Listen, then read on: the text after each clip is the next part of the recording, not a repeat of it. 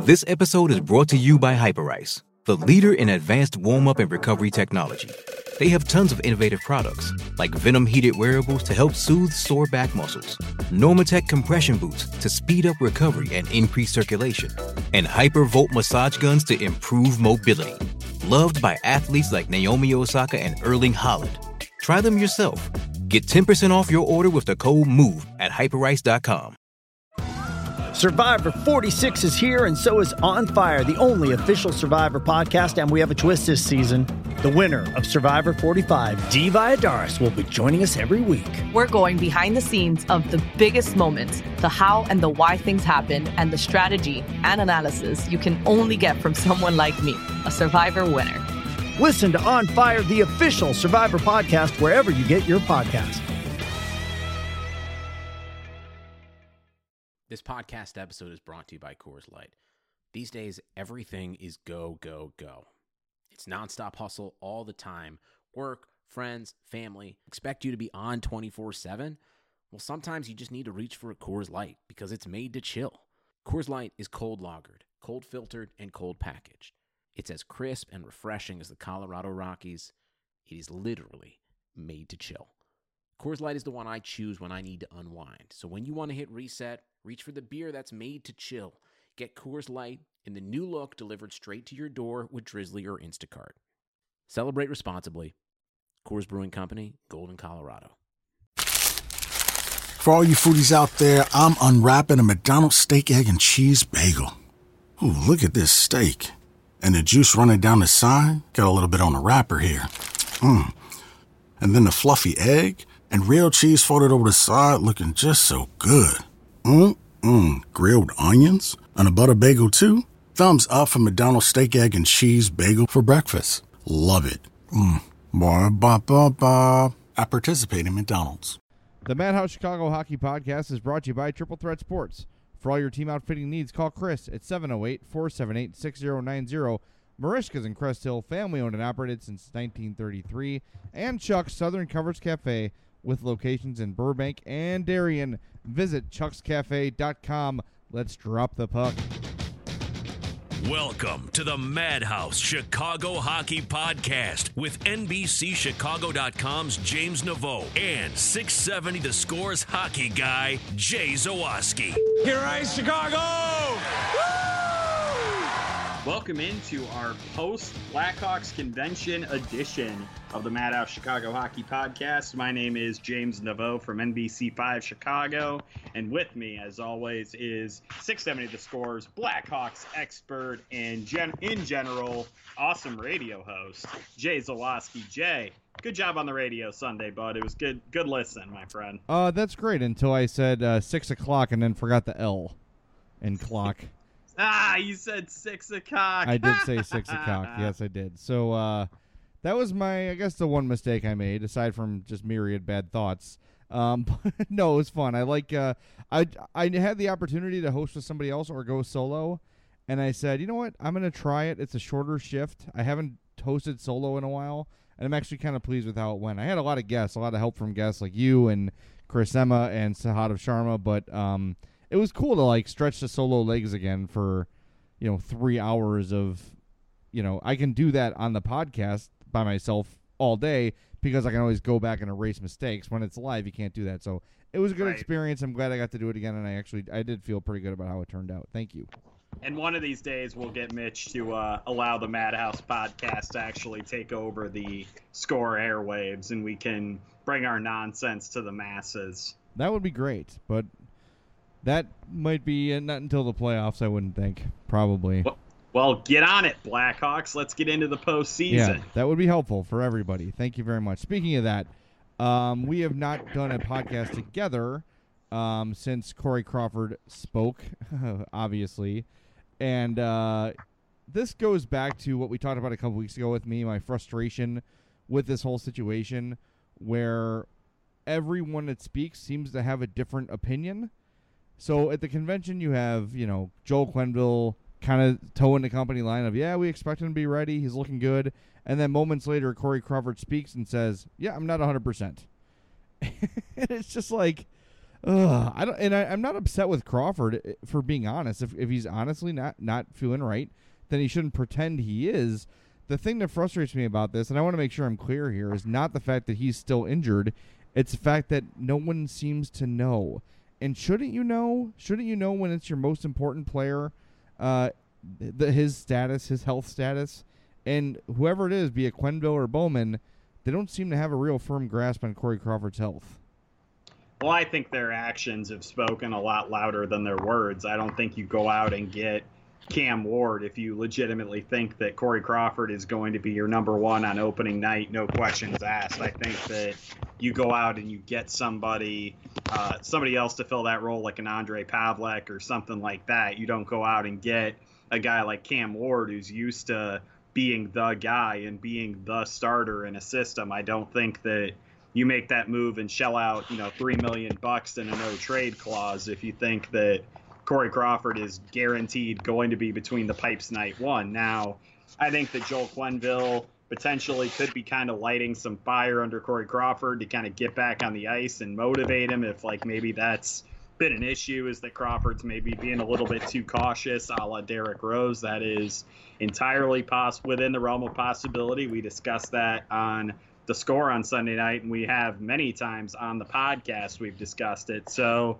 I, I think that maybe like Corey Crawford is obviously going to kind of hedge and be pretty cautious. I mean, it is his. To, to be blunt, it is his head after all. I mean, the concussion or whatever he suffered, the injury occurred to him. And if he doesn't think he's 100%, then I agree with you that it's better for him to be honest.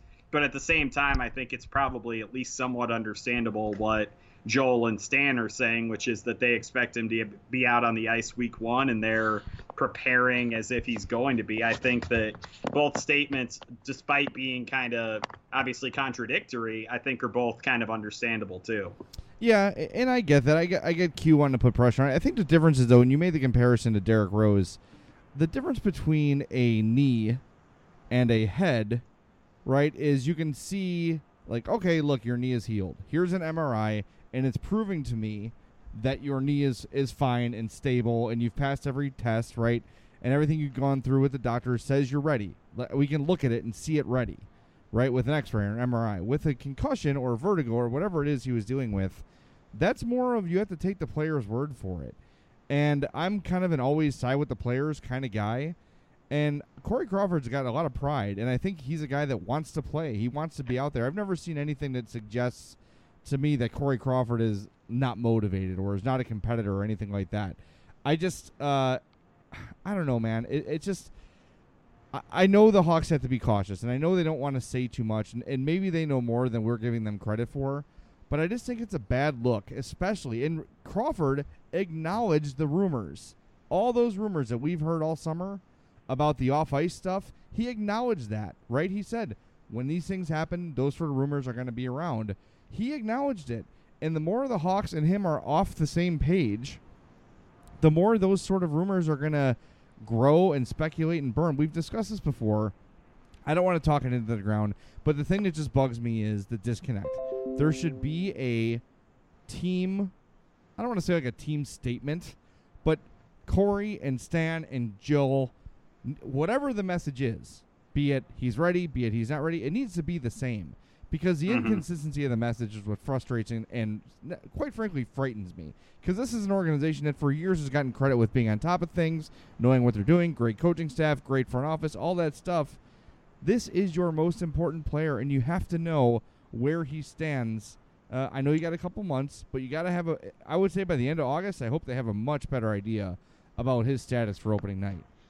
And I think that the one thing we do have to make note of here, and I'm sure a lot of our podcast listeners are kind of thinking this as we go along, at least the ones that have been following the team closely during their kind of championship window, is that there's been one thing that this team has been very consistent about in terms of its approach to discussing injuries, and that is they lock the hell down on concussions and head injuries. They will not talk about it. They will not divulge any detail into it whatsoever. I think of Jonathan Toews. I think of Dave Bolland. I think of Nick Hjalmarsson. all of those instances, the Blackhawks immediately circled the wagons and did not say anything. Like they immediately just clamped down and were like, nope, nothing. So I, I get the sense that there's still a little bit of that going on, that they're only uh, saying these things because they kind of have to because they're faced with the media. Even at kind of a comparatively friendly environment like blackhawks convention it's obviously not like the team like the media is like swarming like sharks at a, an event like that. It's a kind of lower key event a little bit more casual. And i think that like you said toward the end of august and as we're getting closer to training camp i get the sense that we're going to start to get a little bit more of a concrete answer in terms of whether or not Corey Crawford is ready. And obviously, if he's not on the ice when they're starting training camp, then the giant that's a giant red flag. All the sirens are going off. Like that to me, if he's not on the ice day one at training camp, then you simply cannot assume that he's going to be ready for the regular season because if he's not healthy after set what would it be at that point like over nine months yeah. of not being on the ice then that's a giant red flag, and that's obviously something that would be a big deal. So I think that the words are acceptable, like reasonable to me to a point right now. But I agree with you that if we don't have a better idea by the end of August or early September, then you start to really have to ask some really hard questions about the way the organization has handled this entire thing. Well, and not just that. If he's not ready in nine months, then you have to question his future period. And you might be looking at like a legit Marian Hossa situation where you know where a guy is is put on injured reserve for a long time and and you know I, I don't know. I just I'm just uh it's concerning man because without Corey Crawford I don't care if you know Cam Ward has goes back to the form he had when they when they uh, played for the Stanley Cup. I just man I just I just don't like it without a healthy Corey Crawford. I did I don't like it anyway. Quite frankly, I don't think the team is right. good enough with a healthy Corey Crawford. But without, there's not, there's no chance. They have no chance. And I wonder if the, I, I'm sure the Hawks know that too, right? I'm to. sure they do, and you can kind of tell by the body language of the players when they were discussing Corey Crawford that they kind of know that if if he's not healthy, then all of the other stuff that's gone on this offseason and all the what ifs about Jonathan Toews and Alex DeBrincat and all those guys, you got to get the collective sense that that all goes out the window if Corey Crawford is not healthy and between the pipes. So since we're kind of starting to deviate toward what other guys have been saying, I wanted to bring up the other big headline out of yeah. Blackhawks convention, which ended up being Joel Quenneville admitting to the media that he knows that he's under the gun this season, and that if the Blackhawks get off to a slow start, that Rocky Wirtz is not just gonna, you know, sit back and twiddle his thumbs. That could be a very real possibility that if the Blackhawks get out of the gate slowly, that Joel could end up losing his job. And Joel said that to the media. Jonathan Toews said he understood that's the reality of the business and that's what they're playing for or jobs at this point.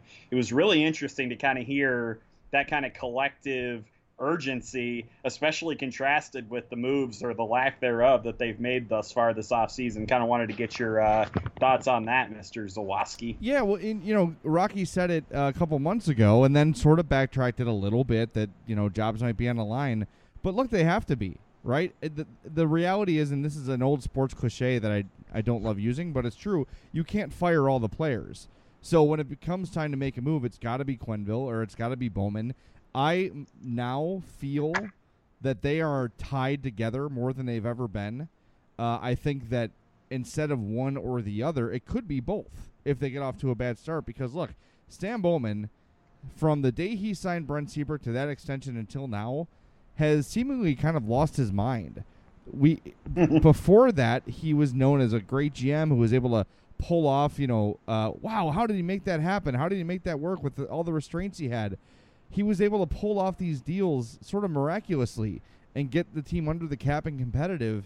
But since he signed that Seabrook deal, it's been sort of head scratcher after head scratcher. You know, anyone who looked at the Hawks ahead of July 1st when free agency began, I don't think anyone was looking at Chris Kunitz and Brandon Manning, right? Cam Ward was not a mystery. I think we all knew the Hawks had interest in him. But the other two guys to be the ultimate all end all, I think Bowman and Q are now tied together, and if they do struggle, you could see like a Christmas or All Star break kind of a firing. I, I, really think so.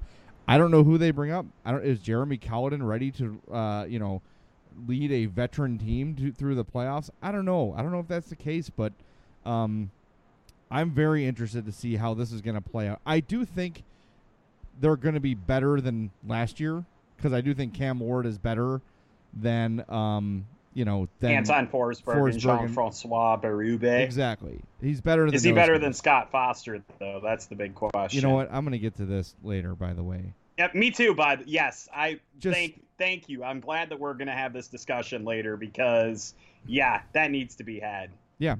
Uh, remind me to get to that because it really grinds my gears. Anyway, um, I, I think the team might just be better. I, I think with the growth of Schmaltz and DeBrincat, and I think with Kruger coming back, uh, the team is maybe better up front on paper. The D is a concern, um, but I, don't know, man. I, I just, I really have no idea what to expect this year. I really don't.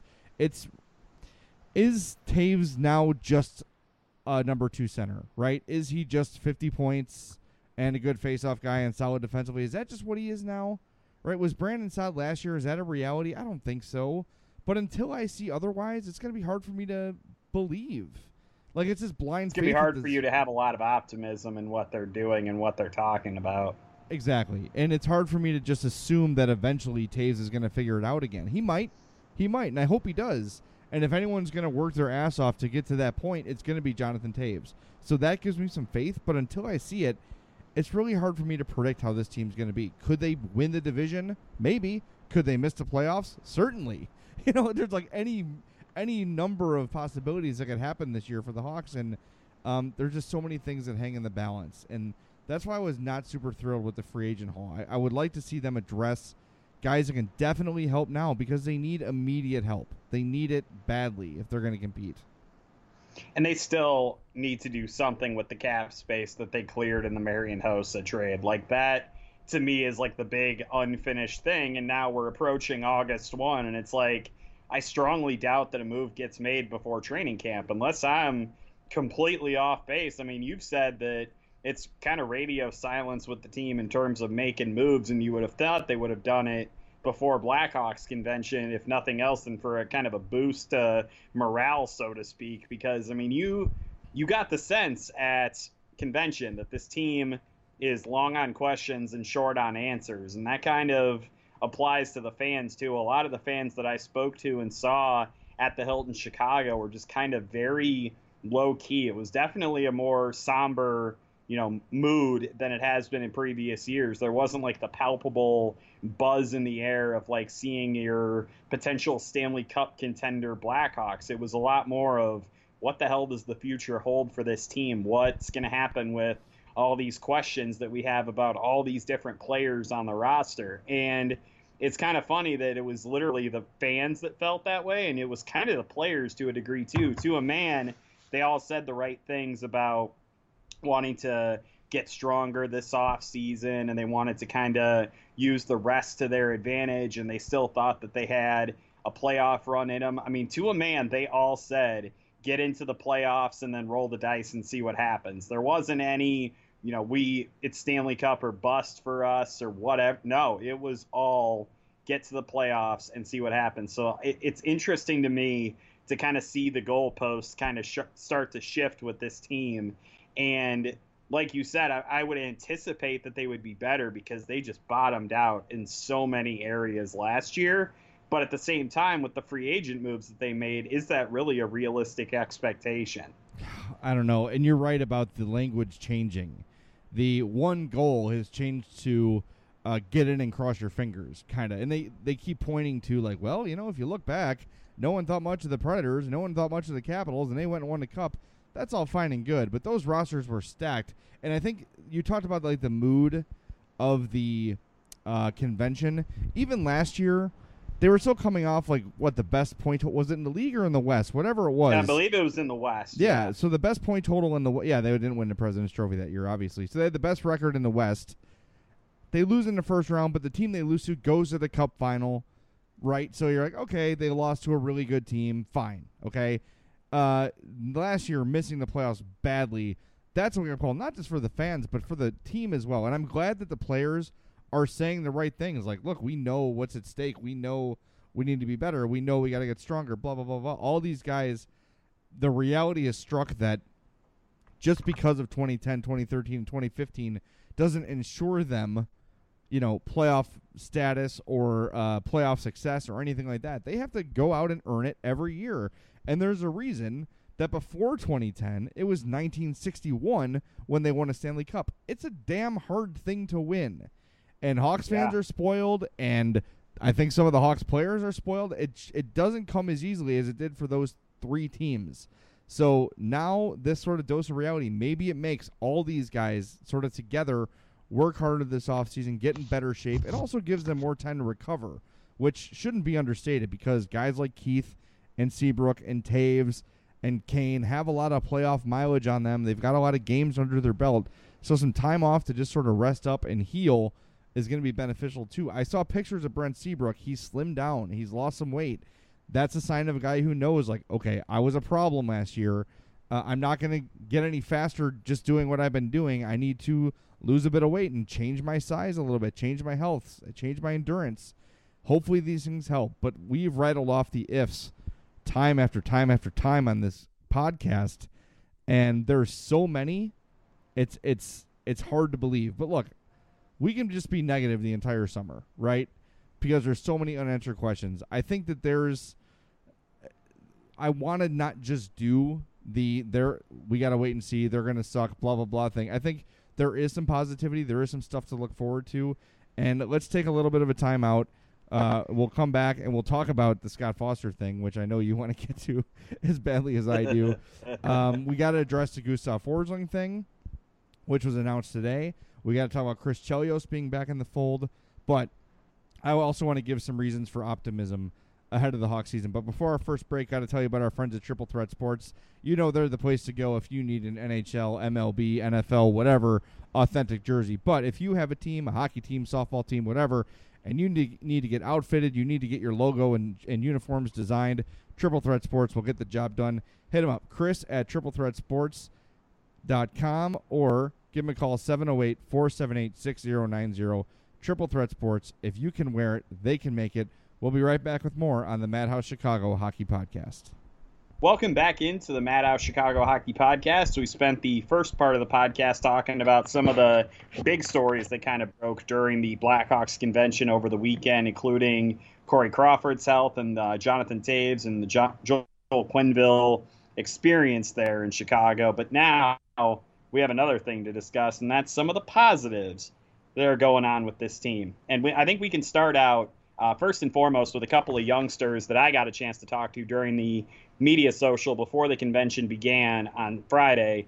And we'll start with Alex DeBrincat because he looks very he looks good. He looks like he's healthy, ready to go for the new season. He's been having a good uh, run of it in the Chicago Pro Hockey League as of late. He mentioned that during our conversation on Friday, and he's definitely looking to go out and prove that his sophomore season wasn't a fluke. So I think that kind of motivation and the fact that he's going to have a consistent top six role from the word jump in the beginning of the new season, I think is going to help him a lot. And that, Jay, is something I'm definitely positive about going forward. Yeah, I think lost in the disaster that was last season was the really, really good news that Nick Schmaltz and Alex DeBrincat are really, really effing good players. They're they're really good and they're going to be really good and they're just going to get better.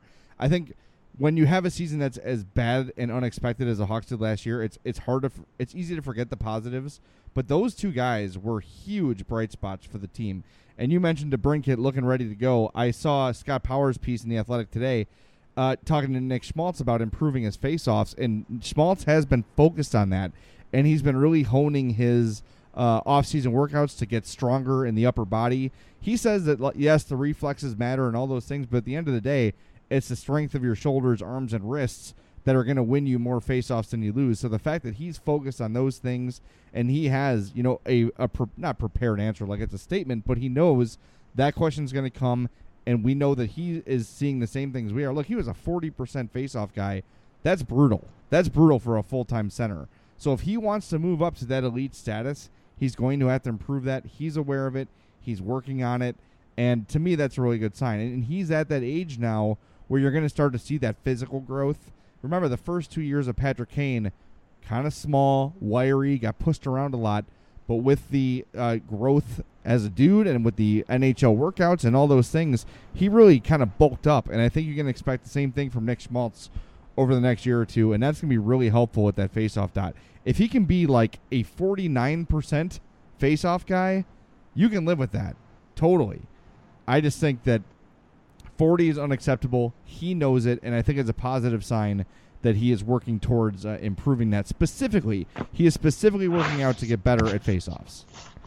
Yeah, Nick did talk about that at the convention. Artem Anisimov almost ta- also talked about it too. Not almost, whatever. English, are, English are hard. Jay. It are hard. You're uh, right. uh, Artem Anisimov did talk about it at the Blackhawks convention as well. That that's something he's been working on this offseason is getting a little bit stronger with his wrists, and he's been working on getting better in the faceoff dot because he knows that's a big deficiency in his game, and he knows that he's not going to be a second, third line center if he's not able to win draws consistently in the NHL level. He knows that. if having Marcus strong Kruger wrists- also mentioned it briefly too, so it's kind of an interesting thing that all three of those guys are talking about that same thing. Obviously, Jonathan Toews doesn't need to worry about winning faceoffs. That's one of the things that he's always done well throughout his career. And both Schmaltz and Anisimov said they were probably going to pick Toews' brain a little bit going into training camp about working on faceoffs. And I thought that was very interesting that all three of those players had brought that up in different interviews because it definitely speaks to an organizational philosophy that they want to control possession more by getting the puck off the draw and starting to get those kinds of things going on. And another say- thing too that I wanted to bring up that was kind of a common theme was the gaining of strength. And I know last offseason we heard a lot about the Blackhawks trying to get faster and trying to make sure to emphasize speed. And Alex DeBrincat, funnily enough, said that's one of the things he's been working on is to try to get a little bit faster on the ice, which I thought was a very interesting thing for him to be working on. But it seemed like strength this offseason was a little bit more of a focus. And like I said, Artem and Anisimov had brought it up, and Henri Jokiharju talked about it a lot. That that's something that he's looking to add to his game is a little bit more of a physical edge since he's obviously already a pretty quick guy. He wanted to add some more athleticism and some more strength to his game as well. And with today's news about Gustav Forsling and the fact that I don't think you can automatically pencil Jan Rutta into the starting lineup, I think the door is open wide if Jokiharju comes into camp and has a good, uh, some good practices with the Blackhawks and could potentially earn that spot. Well, I don't know if you saw. Speaking of Jokiharju, if you saw the little vignette the Hawks did on Jokiharju, uh, they talked to Mike Johnston, the coach of the Portland uh, Winterhawks, who was uh, Jokiharju's coach last season, and he said like he's got all the tools of an NHL defenseman. He's a great puck mover, solid defensively, smart defensively. He said the only thing that he needs to do is get stronger, is get physically stronger, and like you said, this recurring theme of strength uh, for the team. I, you're right about Jokiharju, man. I think especially with Forsling out uh, for what it was 14 weeks, which I did the math was October 30th. So it's Yep. not like a huge chunk of the season, but that's a dude who you know probably will start when he does come back. Start in Rockford, get his conditioning up. So realistically, you're looking at at best like late November. And then you have to determine then if he's a legit NHL defenseman. This to me was a make or break year for Forsling. And for him to have this injury, which this is news, right? I didn't know anything about an injury with him until today. Did something happen was- in training? It's Was really it- funny that you mentioned that because I was thinking about it on my way home from uh, writing some stuff. I went over to Starbucks and was writing a couple of pieces earlier today, and I thought about it because I talked to Gustav Forsling at the Blackhawks convention, and I was like, did I shake hands with him? And I feel like I did. So Maybe you did I it. guess if Blackhawks fans want to blame me for injuring Gustav Forsling's wrist, maybe it's my fault. You broke his. You son of a bitch! You broke his wrist. You're on Jokiharju's Well, like payroll. I was like, "There's no way in hell I did that." There just there isn't. Like I don't think so. I, I don't recall there being any, anything like odd about it. I didn't hear any pops. I didn't like sense anything was wrong. But yeah, this I'm guessing this may have been like a training injury yeah. that they ended up doing some like MRI work on, and they realized that it was an issue, and they decided to fix it surgically so that it isn't something that kind of lingers. Because I think the team knows what you know that this is potentially a make or break season for Forsling, and yeah, it sucks to lose training camp, all that development time that you can have. But I think on, by the same token, it's not something that you want to linger. It's something that you want yeah, to it. get resolved right away and to go away. So I think they're playing it right. Like they, it's not something I don't think that happened during the season, and they're like just waiting until oh yeah now to fix it. I think they this is probably a new thing. Well, let me tell you another reason I feel optimistic that Jokiharju might make the team. This has been not very addressed over the summer. This is another thing Scott Powers brought up today. No one knows if Jokiharju will be able to play in the AHL or not. They've not really determined if he will be eligible. It all has to go. It's like, was he drafted from Portland or was he drafted from Finland? And there's all this sort of like legalese that goes into whether or not he's able to play. I think it was Stan Bowman said something like, "Well, that will only be an issue if he's not in Chicago." So for him to be that sort of flippant about the thing and about this issue tells me that he might expect Jokiharju to make the team. And when you look at the depth of this team, and like we've been saying, without Gustav Forsling, I think he's got a pretty solid shot. Like, would you rather see Jokiharju or Erik Gustafsson? Right? Watch him learn. Oh, definitely Jokiharju. Of course, 100%. of course. And I think Jan Rutta is going to play every day. He'd signed what, like a two million dollar deal. They they paid him to play, but uh, Brandon Manning. Hey, they signed Vinnie Hinostroza to a, a million and a half dollar deal and promptly traded him. Yeah, I know, I know, but I, I think that I mean Rutta kind of has to play right, and, and, when you look at the depth of this thing, Brandon Manning to me isn't a guy that I'm going to count on to be an everyday guy. I, I think that Jokiharju's chances, when you really look at this, are are pretty good at making the team, and I think that I think just after with the stuff I've heard coming out of the convention and, and then right before at prospects camp I think it might be a bit of a surprise if he doesn't. Yeah, I think that you probably are on the right track there. I think that if he just like obviously comes out and stinks up the joint, I think they'll just be like, look, maybe he's not ready. Maybe we're pushing him a little bit too far, a little bit too fast. But if there's one thing that I know of talking to him on multiple occasions over the last few years, it's that he's not putting too much pressure on himself and he's very much trying to stay within what he can control and working on his own game and not worrying about the external stuff because that's out of his control. And I think that that kind of maturity has been really interesting to see with him. And I'm betting it's one of the things that Stan Bowman definitely liked about him when he drafted him was that he had that kind of good head on his shoulders mentality. And I think that a lot of fans are going to be surprised when he does come up. I think that that maturity is going to help him a lot. He's going to obviously have growing pains and struggles, but like you said a few minutes ago, would you rather have that? Would you rather have him making mistakes at the NHL level and learning, or would you rather have Erik Gustafsson, who we basically know his ceiling already? It's not like he's a guy that we need to see more of to kind of get a beat on him. I feel like Jokiharju is a lot more of a guy who potentially has a really good ceiling, and we just don't know what it is yet. So I think with that head on his shoulders, and I think with the opportunities that have arisen based on injury and on depth chart and all of that, I think it would be kind of a surprise at this point if he doesn't break camp with the team. Well, I like what you said about him not feeling any pressure, and I think a big part of that, like, and I'm not putting him on the same level as Rasmus Dahlin, but like he's not the savior, right? No one is looking at at uh, at Henri Jokiharju as like this guy has to come here and make things better. No, he's a piece of what looks like a pretty solid future. But I, I don't think anyone expects him to come here and be like the number one defenseman and power play quarterback and all those things right away. So he's lucky to be in this sort of situation where he's a high prospect drafted by a solid team with some solid uh, at least top heavy. You know, you got Duncan Keith, and I still think Brent Seabrook is at best a three or four, but it, it, that takes some of the pressure off of uh, Jokiharju when he debuts. He's not expected to come in and just sort of take over as the number one guy. That's that's a good situation for him to be in. They can ease him in that way, and like you said, learning on the fly is probably a good thing as long as the mistakes aren't just like, oh my god, this guy can't play. We saw a little right. bit of that with Gustav Forsling, where the mistakes were disastrous and that's why he got sent to Rockford. Um, if yep. he can avoid things like that, then I think he'll be here for he'll play the, the vast majority of games next season. I, I, I, like the idea that he could potentially be mentally strong enough to deal with those kinds of ups and downs. And I think that I'm going to go ahead and use this as an excuse to transition to another guy whose mentality I'm kind of liking going into the season, and that is one Marcus Kruger, who, in case you don't know, has been traded four times within the last 13 months. Is that good?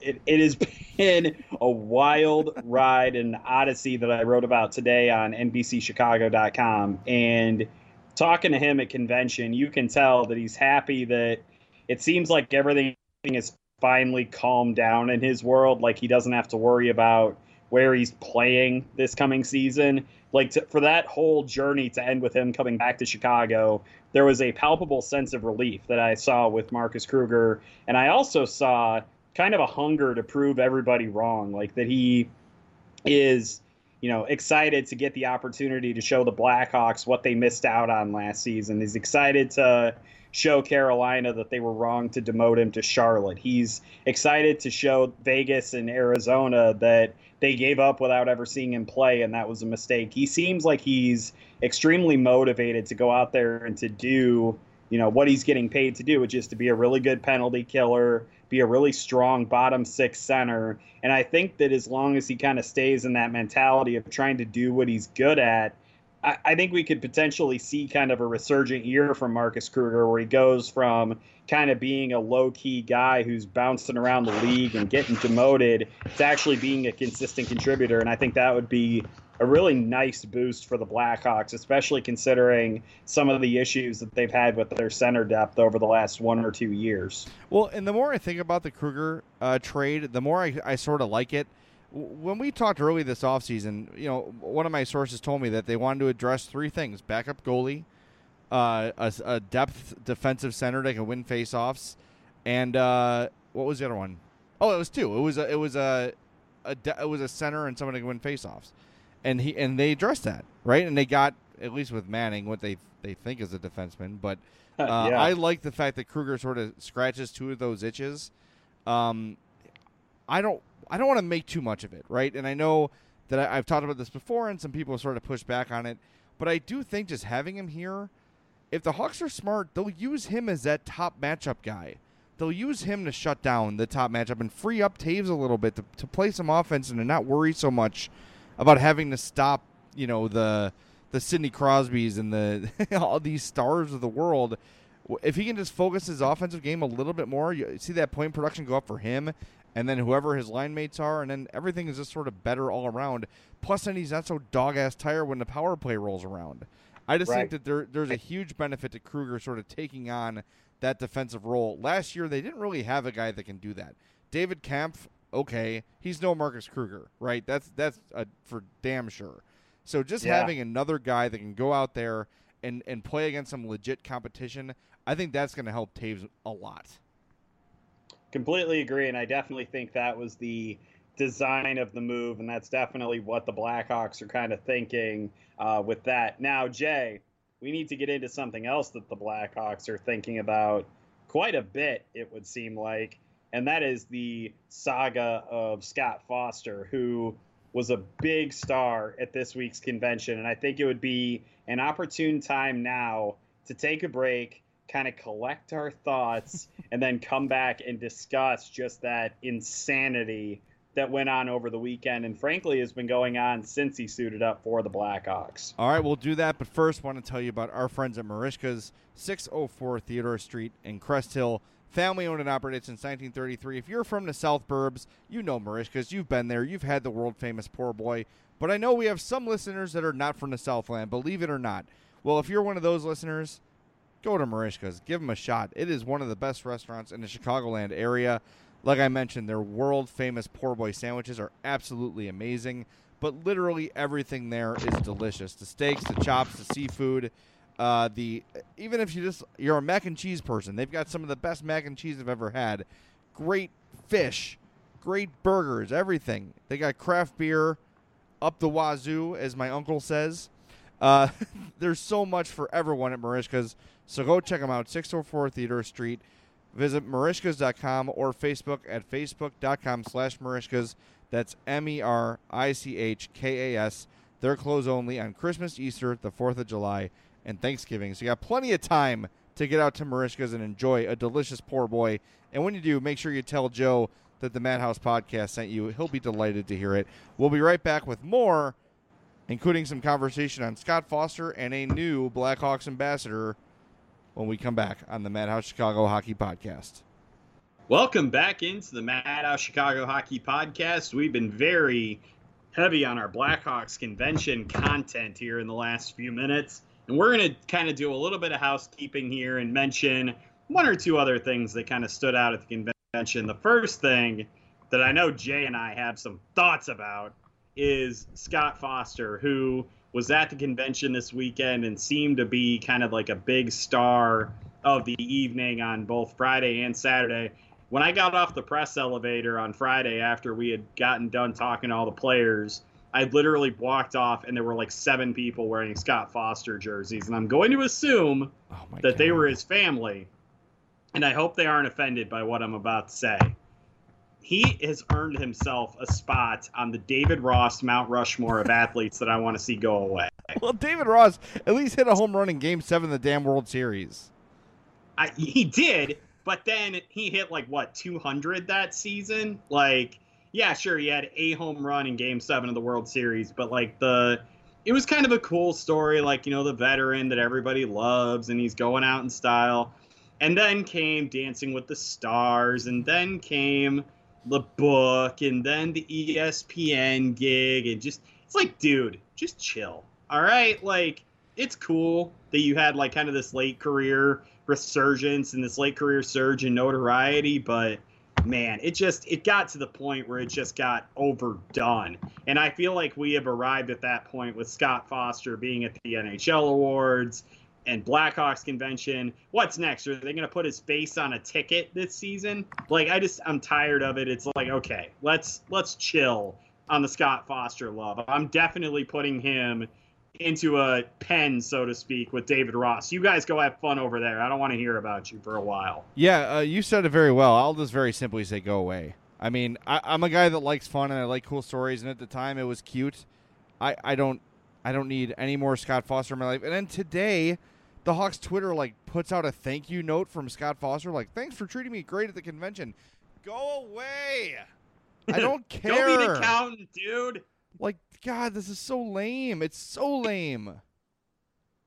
It's so pre good Cubs Cub.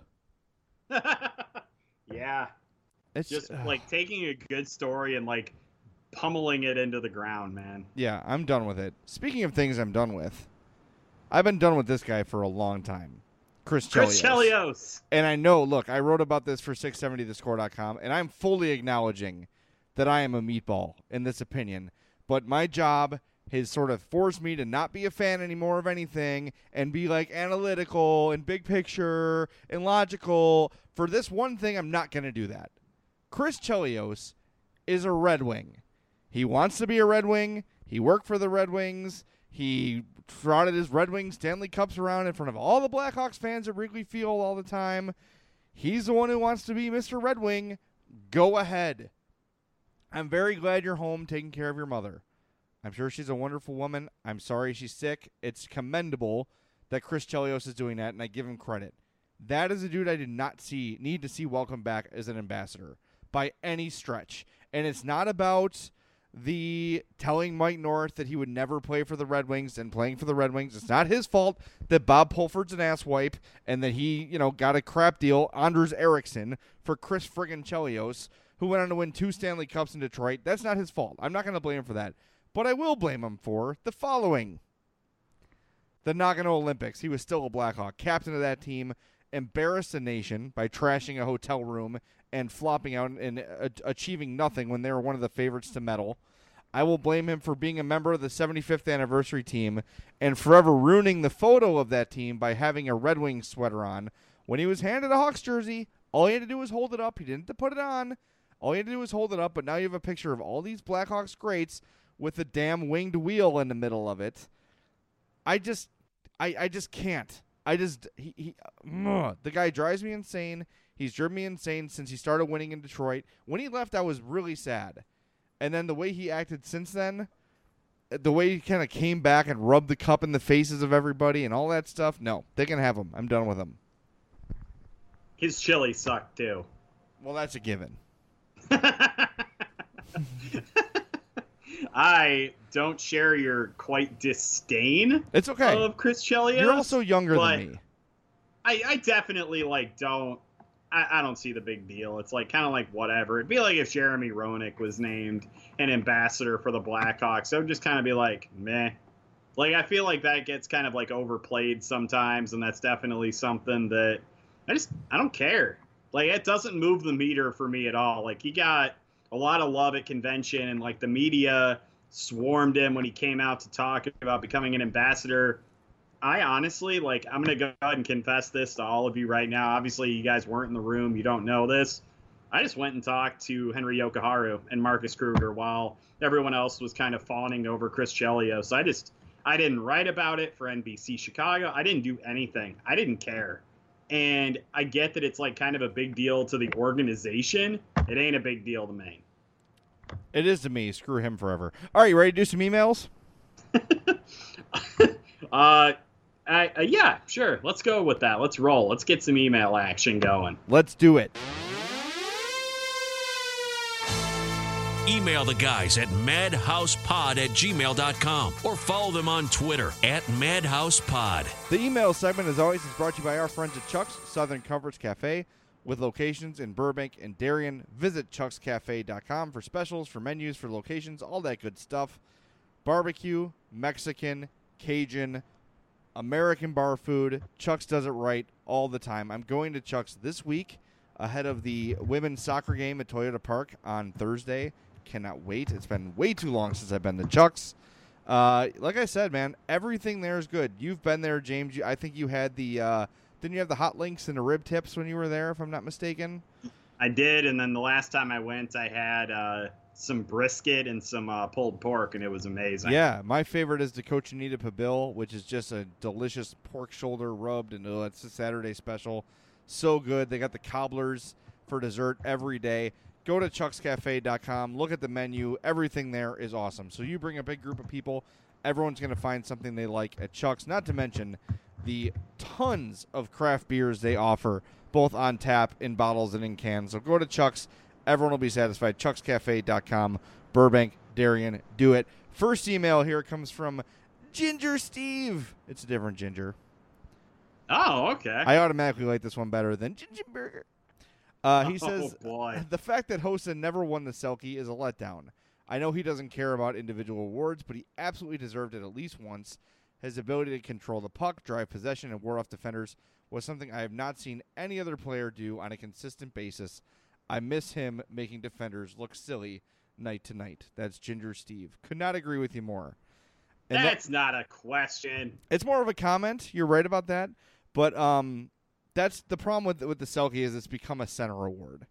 Um, Yes. so Uh, and, and that's definitely something I think we can agree with. However, I do have to point out, since it wasn't a question, I don't see how you can put Ginger Steve ahead of Gingenberger. I feel like that's I just don't I feel like like that's unfair to our longtime buddy. So. Dustin, I'm sticking with you, pal.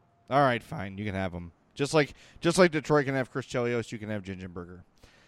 um, by the way, he mentioned how he hasn't seen Hossa hold off a defender like that.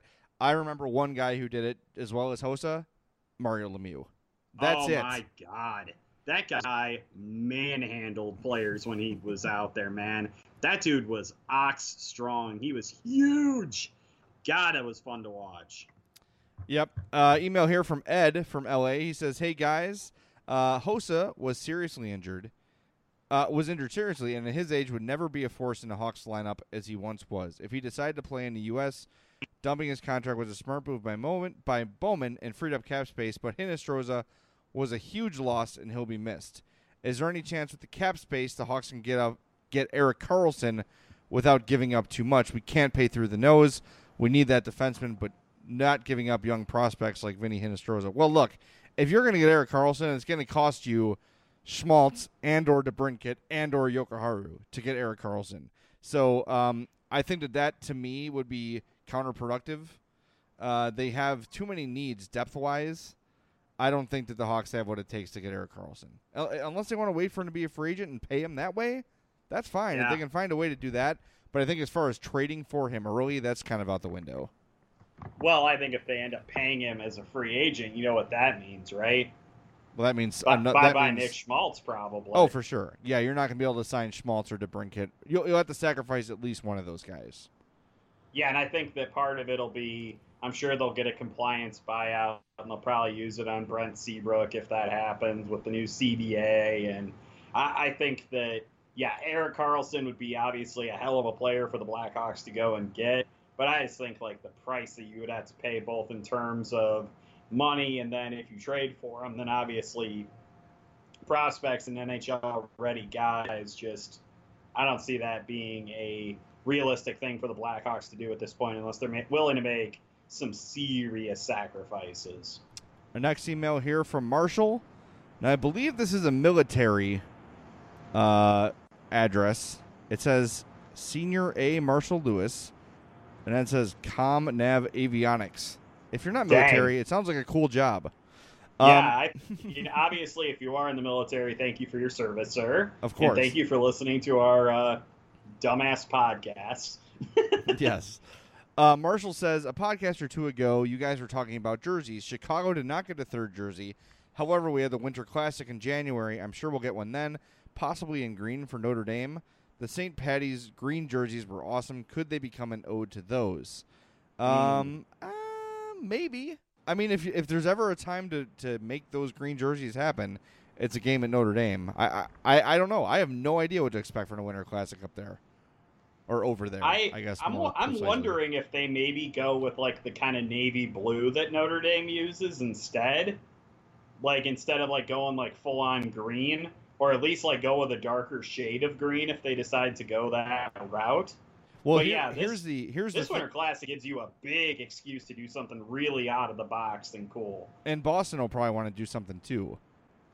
Right. Um, Make them know. have the Notre Dame gold then. That'd have the Blackhawks wear uh, the green and then have the Bruins wear like kind of that like obviously the gold instead of their usual yellow. Well, I'm a huge Notre Dame fan, so I'm down for whatever. By the way, uh, Marshall also wants us to address the new Ducks thirds. I love the idea because they've got obviously the hockey stick and the uh, duck mask on them, like the old school jerseys did. They also do incorporate some teal into the equation. I do not appreciate the fact that they wussed out and did not use the eggplant purple. I felt like it was a golden opportunity to bring that back, and they instead went with the kind of black look that they have on their primary jerseys instead. And I was kind of bummed out about Yeah, that. like why not just go all out? Everyone wants the purple. Everyone would buy the purple. Everyone likes it. I don't understand. Like sometimes these teams just out they they outthink themselves. Right? Like well, For we sure. gotta we That's gotta it's to gotta be an ode to the jersey everybody loves. No, if everybody loves the jersey, just bring back the old jersey or bring back the colors or whatever. Like oh, it's got to be a an ode to the or here's the old logo on it. No, no, Ducks, your current uniforms suck. They're the most boring uniforms in the NHL. They're terrible with the big web foot D and the brown and, or the black and, and orange. Stop it. Come go back to the old colors. They look better. Everyone likes them. I don't get why you have to mess with everything. It's And they on were a so related note, New Jersey Devils, go back to the Christmas tree jerseys. Yeah, I agree. I agree. Those are cool. Uh, they need to be a little bit modernized, I think, because like those ones that were in the '80s, they actually look like the NHL '94 jerseys. Yep. so they need to modernize them a little bit. But I agree. Like that forest green and red was cool. But now Minnesota kind of has that. So Yeah, but know. Minnesota sucks and no one likes them. Good point. Strong point by you. And I think that's a really good place to end the podcast. What do you think? Insulting Minnesota. Yeah, that's definitely where I'd like to end it. All right, well, that's going to do it. So thanks for joining my partner, James Naveau, and I, Jay Zawaski. This episode was brought to you by Triple Threat Sports. For all your team outfitting needs, call Chris 708 478 6090. Merichka's in Crest Hill, family owned and operated since 1933. And Chuck's Southern Comforts Cafe with locations in Burbank and Darien. Visit chuckscafe.com. I want to remind you guys if you want to support the podcast and support our friend Andy Garcia, hit up um, uh, GoFundMe.com slash MadhousePod. All money raised on the GoFundMe page will go to my friend Andy Garcia's family. He lost his wife and is left behind with three young children. We've already donated over $200 to Andy's family this summer alone, so we will keep raising money until the season begins. And for every $5 you pledge, you will be entered in. Uh, so if you do 50, you'll get 10 entries, et cetera, et cetera into our big raffle at the beginning of the season. We'll have Hawks tickets, we'll have Hawks jerseys, all kind of great stuff for you guys to win. I'm sure we'll get a couple copies of NHL 19 to raffle off as well. So um, make sure you visit that GoFundMe.com slash MadhousePod. And if you'd like to help James and I directly, go to Patreon.com slash MadhousePod and just pledge a dollar a month, five dollars a month, whatever. Every penny helps, and we do appreciate you guys helping us out. But until next time, thanks for listening to the Madhouse Chicago Hockey Podcast. We'll talk to you next time. Have a great rest of your week.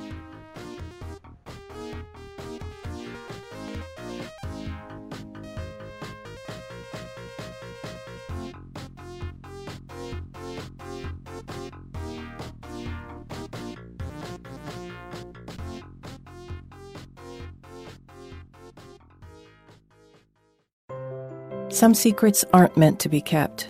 If you feel someone you know is at risk of suicide, don't keep it a secret. Listen to them, let them talk, and let them know you care and are concerned. Suicide is preventable. Learn how to take action and save a life. Suicide. Recognize it. Talk about it. Act on it. Learn more at recognizetalkact.org. A message from the Virginia Department of Health. For all you foodies out there, I'm unwrapping a McDonald's steak, egg, and cheese bagel. Ooh, look at this steak. And the juice running down the side. Got a little bit on the wrapper here. Mmm. And then the fluffy egg and real cheese folded over the side looking just so good. Mmm, mmm. Grilled onions and a butter bagel too. Thumbs up for McDonald's steak, egg, and cheese bagel for breakfast. Love it. Mmm. Ba ba ba ba. I participate in McDonald's.